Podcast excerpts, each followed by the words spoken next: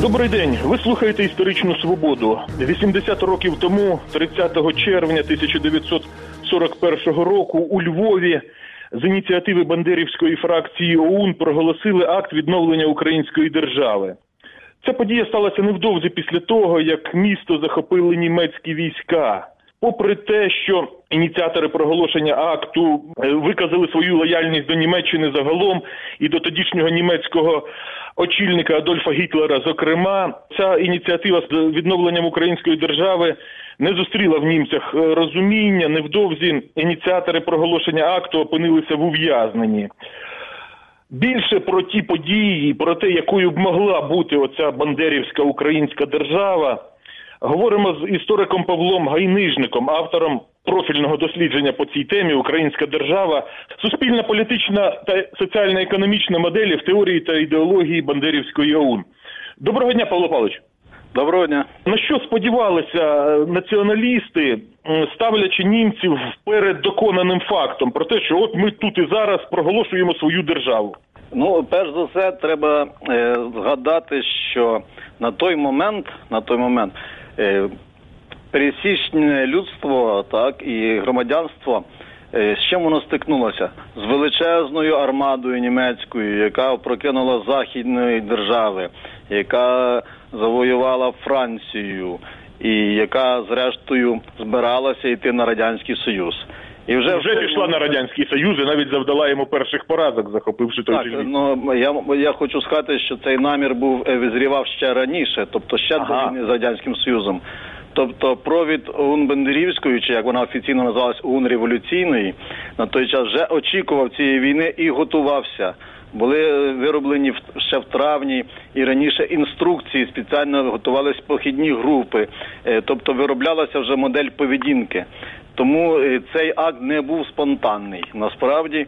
І сподівалися на такі кардинальні речі, що Німеччині, зіткнувшись з таким ворогом, як Радянський Союз, потрібна буде е, союзницька велика держава. Тому що сил на окупацію України розраховувалось Німеччини не буде ні адміністративних, ні силових. І Німеччина загрузне зрештою. І таким чином, е, маючи досвід Словаччини, відновлення Хорватії державності німцями, унівці е, революційного крила планували німцям показати, що вони чогось варті, і що українці варті державі і є гарними союзниками в боротьбі з совєтами. І унівці в своїх меморандумах і до Гітлера, і до райканцелярії особливо завжди натякали, що цей е, принцип історичний е, є ретроспектива. Тобто вони завжди нагадували, що ми були союзниками в 18-му році. В 18-му році була держава. І саме ось ці розрахунки і е, ставали в основу е, бандерівської політики. Але в той же час е, треба сказати, що вони не були такими наївними, як могло б здаватися. І саме тому вони вирішили, знаючи ставлення е, верхівки Райху до е, східних слов'ян, і саме тому було вирішено поставити перед доконаним фактом.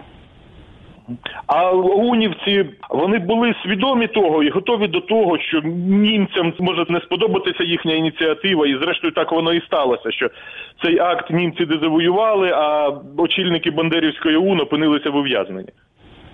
Е, Ну, власне, е, вони були свідомі. Треба не забувати, що е, сам навіть назва революційний провід спонукав до того, що вони були готові до самопожертви.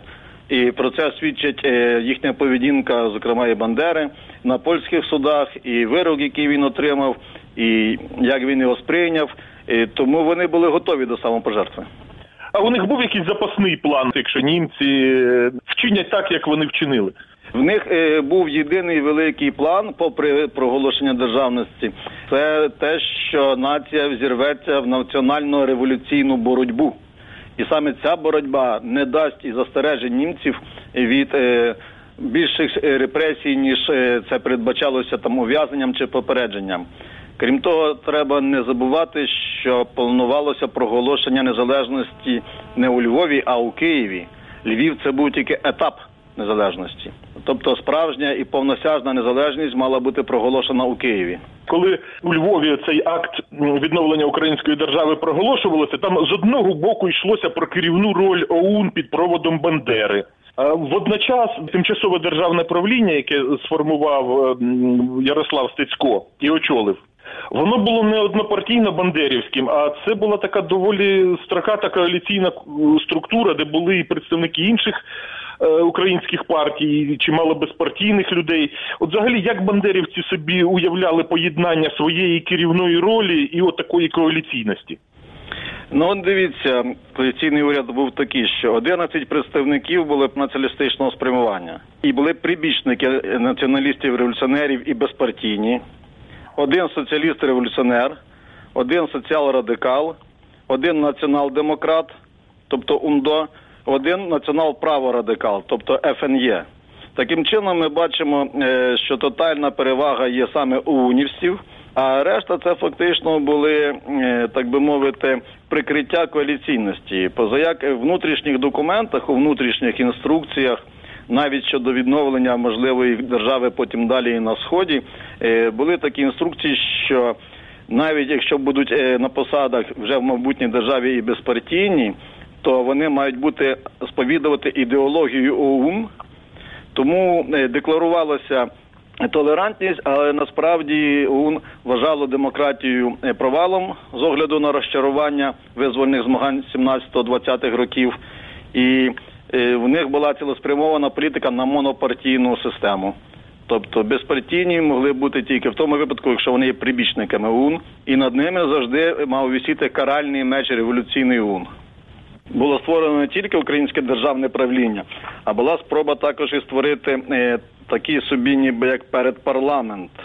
І формально було звернення до е, президента УНР в Левицького, було звернення до е, Скоропадського. З мельниківцями взагалі ніхто їм нічого не пропонував, тому що це були е, як розкольники. При цьому в теорії е, ОУН революційний саме мельниківці були е, розкольниками. Гетьманці делегували Євтимовича до е, цього парламент перед парламенту. Це наскільки був поважний представник? Тобто це людина, яка справді могла від імені гетьманського руху говорити, чи це просто так спостерігач? Ні, Євтимович е, був дуже авторитетним е, в гетьманському русі серед консерваторів. Е, УНРівці е, відмовилися. Наскільки я розумію, якщо проголошувати після Львова українську державу в Києві, то там треба ще якісь місцеві кадри кооптувати до державного правління, і все одно це державне правління мало би лишитись підконтрольним е, Бандерівський ОУН. Щодо центрального управління на центральній Україні, то внутрішні постанови були досить хитрими. Поки ми дійдемо до Києва і зможемо там проголосити, раптом хтось проголосить також українську державу в Києві раніше за нас. Е, Перш за все, вони усвідомлювали, що вони ще не мають е, в центральній і східній Україні переваги, такої як в західній Україні. І тому в таємних інструкціях було сказано, що ми визвонаємо цей національний уряд і вступимо в нього, але в тому випадку, якщо вони будуть продовжувати нашу політику націоналістичну, якщо ж вони не перейдуть на позицію УН, то звісно були б застосовані силові акти по усуненню цього уряду. Е, Тобто, треба розуміти, що це революційна організація, яка проголошувала принаймні 40-й 41-й рік свою е, зверхність, тобто свій провід над державою. Решти мали б або прийняти їхню ідеологію і погоджуватись, або були посунуті. Критики і недоброзичливці приписують Бандері таку фразу Наша влада буде страшною. А Бандера справді таке казав, і що він мав на увазі? Проблема в тому, що в деяких цитатах фрази обривають на тому місці, де і вигідно. Цю цитату треба продовжити. Наша влада буде е, страшною для ворогів українського народу і державності. Е, Тобто фразу треба е, до- дозавершувати, а не обрізати там, де обрізали. Тому що е, є дві різниці: що влада буде страшною для ворогів українського народу і державності, і влада буде страшною просто так. То це зовсім різні сенси. Не забуваємо, що це була пора війни. Щодо інтересів українського народу, очевидно, унівці не дуже добре орієнтувалися в тому, що відбувалося в радянській Україні. Але одне вони знали напевно, що українські селяни не в захваті від колгоспної системи. В цей час аунівці між собою дискутують: а чи не зберегти нам колгоспи? Ще до е, проголошення акту 30 червня, звісно, були дискусії, зокрема і на другому великому зборі ОУН, з приводу того, яка буде соціально-економічна і соціально-політична е, модель української держави. І було зафіксовано, що колгоспну систему українській державі мало бути ліквідовано, але не одразу, а поетапно. І знову ж таки під щільним державним керівництвом, тобто держава е, мала би все регулювати. А дискусія виникла якраз е, між двома концепціями. Це була концепція Ярослава Стецька от, і його однодумців, а також е, Івана Мітринге.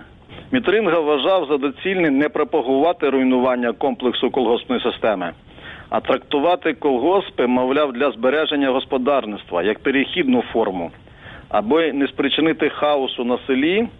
І його прихильники Мітринги, може, і не безпідставно стверджували, що якщо одразу знищити дотла колгоспи, то настане голод, і це викличе хаос, який обернеться проти самої ОУН.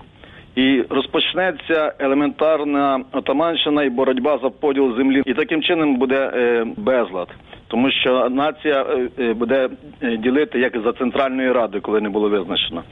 Тому вони таку формулу запропонували як збереження тимчасових колгоспів.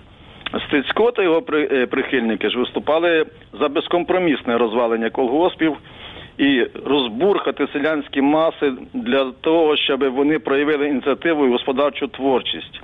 От і Стецько вважав, що революції бувають переможні лише тоді, коли допідвально, тобто докорінно валять старий лад.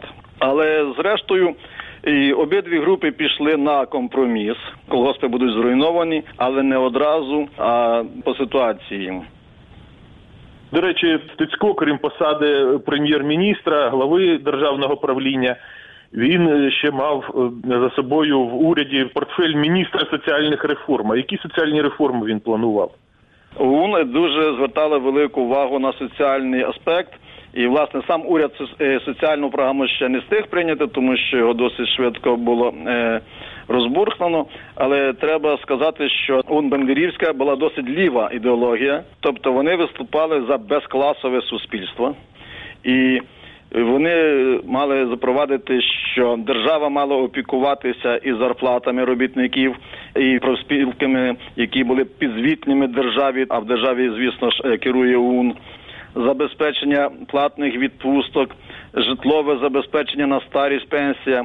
Тобто, в цьому плані соціальна програма в них була максимально соціалізована, е, вплоть до того, що е, держава навіть мала би займатися вихованням ідеології дітей. Тому тут е, треба мати на увазі, що держава би регулювала усі сфери життя. Під проводом ОУН і під наглядом ОУН мали б зроблені бути вибори голови української держави. Ну, Державне правління очолив Стецько, а главою держави мав бути лише Бандера. Чи бандерівці могли уявити собі, що тут можна якусь іншу людину? Тут е, дуже е, хитро вони розраховували, тому що вони бачили приклад Польщі, де, наприклад, Пілсудський був головою держави, так, але не був президентом, а в певний час і навіть не мав офіційної посади. Е, Вони е, мали дивитися, як би розвинулися би події. Саме тому вони говорили про вибори голови української держави. Ось на початковому етапі. Вона мала бути зорганізована не за партійним принципом, а виключно з персонального огляду. На принципі авторитетності особистих і фахових якостей людей. Тобто, фактично, ОУН сама би обирала е, справжніх урядовців у Києві по професійним якостям, і зрештою провід ОУН наставляв на те, щоб одразу на західноукраїнських землях перебирати собі владу, в тому числі, якщо там вже створено місцеве самоврядування, захоплювати його і брати під свій контроль. Тому питання, чи був би Бандера головою держави виборним, чи був би, е, так би мовити, лідером е, держави, при цьому, е, так би мовити, офіційну відповідальність міг би не нести на своїй посаді. Це питання не було розв'язано, зокрема в 41-му році. Ну, в 41-му році українська держава в моделі Бандерівської ОУН не відбулася. А як подальше еволюціонували державні плани ОУН з перебігом Другої світової війни? Після репресій, які почалися особливо з вересня вже 41-го року, е, після ув'язнення е, провідників ОУН, зокрема, е, ув'язнили Бандеру, потім його заступника Стецька. Урядуючим провідником ОУН став Лебедь. От, але вже на той момент в самій ОУН визрівали е, такі думки, що треба міняти модель держави і навіть модель внутрішнього керівництва ОУН. Чому? Бо почали приходити перші звіти з, е, похідних груп, де, наприклад, е, коли представляли Бандеру як вождя української нації, хоча, скажімо, в установчих документах ОУН революційної вони відмовлялись так е, називати керівника ОУН, тому що так назвав себе Мельник. Тим не менш це пропагували. Але в східній Україні і центральній Україні люди зморилися від вождів, і фактично на заміну Сталіна пропонувався інший вождь, крім Гітлера. І, і похідні групи почали дописувати ці питання, і ці питання починали почали знімати з порядку денного. І зрештою, в 43-му році відбулася третя конференція. Тоді вже вона називалася самостійників державників, де група осіб зробили е, такий би мовити заколот проти Лебедя. Зокрема, це була нарада, в якій взяли участь Лебедь, Шухевич, Маївський, Прокоп, Степаняк і Матла. Там розглядалось питання і про чи збройну боротьбу е, вже піднімати чи не піднімати ще збройну боротьбу проти німців. Однак перше завдання це була реформа самої ОУН, і зрештою ці особи зробили окреме засідання, де вирішили усунути лебедя з цієї посади і цю посаду взагалі ліквідувати. І таким чином е, Як посада Лебедя називалась на той момент? урядуючий провідник. Е, Тобто урядуючий провідник за відсутності самого провідника, тобто Бандери, і зрештою його було усунено від цієї е, посади, і було обрано бюро проводу, до якого війшли Шухевич, Матла та Маївський. І було вирішено не повідомляти нікому е, членів ОУН два місяці про це рішення. А потім е, було скликано третій великий збір ОУН. Це 25 серпня 43-го року на Тернопільщині.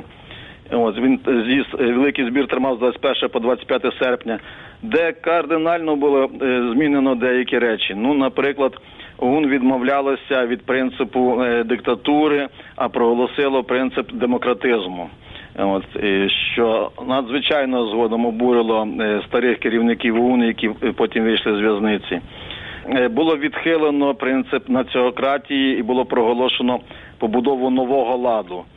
Тобто нова дійсність і розвиток військово-політичного становища в перебігу Другої світової війни на українських землях. Вони не залишились непоміченими політичним керівництвом на українських землях. І саме тому були застосовані нові речі. Тому, наприклад, вже в листівках і в пропаганді менше згадувалося про сам націоналізм. Тобто риторика змінилась для того, щоб найбільше людей охопити на східних і центральних землях під е, ідеологію ОУН, не наголошуючи на деяких аспектах внутрішньої програми ОУН. І зрештою, цей третій надзвичайний великий збір був епохальний в історії ОУН революційної.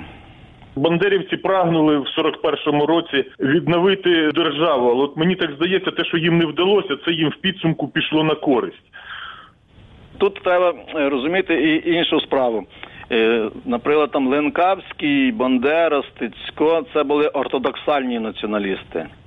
Е, Тобто націоналісти з таким ірраціонально-релігійним е, світобаченням.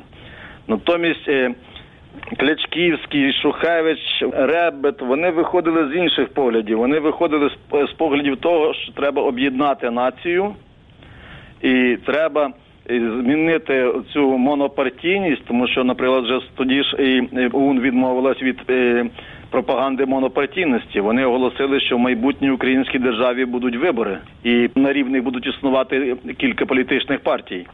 І це їх до цього підштовхнуло життя. Життя і, зокрема, дійсність на центральних і східних землях. Дякую. Це була історична свобода. І з істориком Павлом Гайнижником ми говорили про те, якою б могла стати українська держава, проголошена бандерівським крилом ОУН 80 років тому. Передачу провів Дмитро Шурхало. На все добре.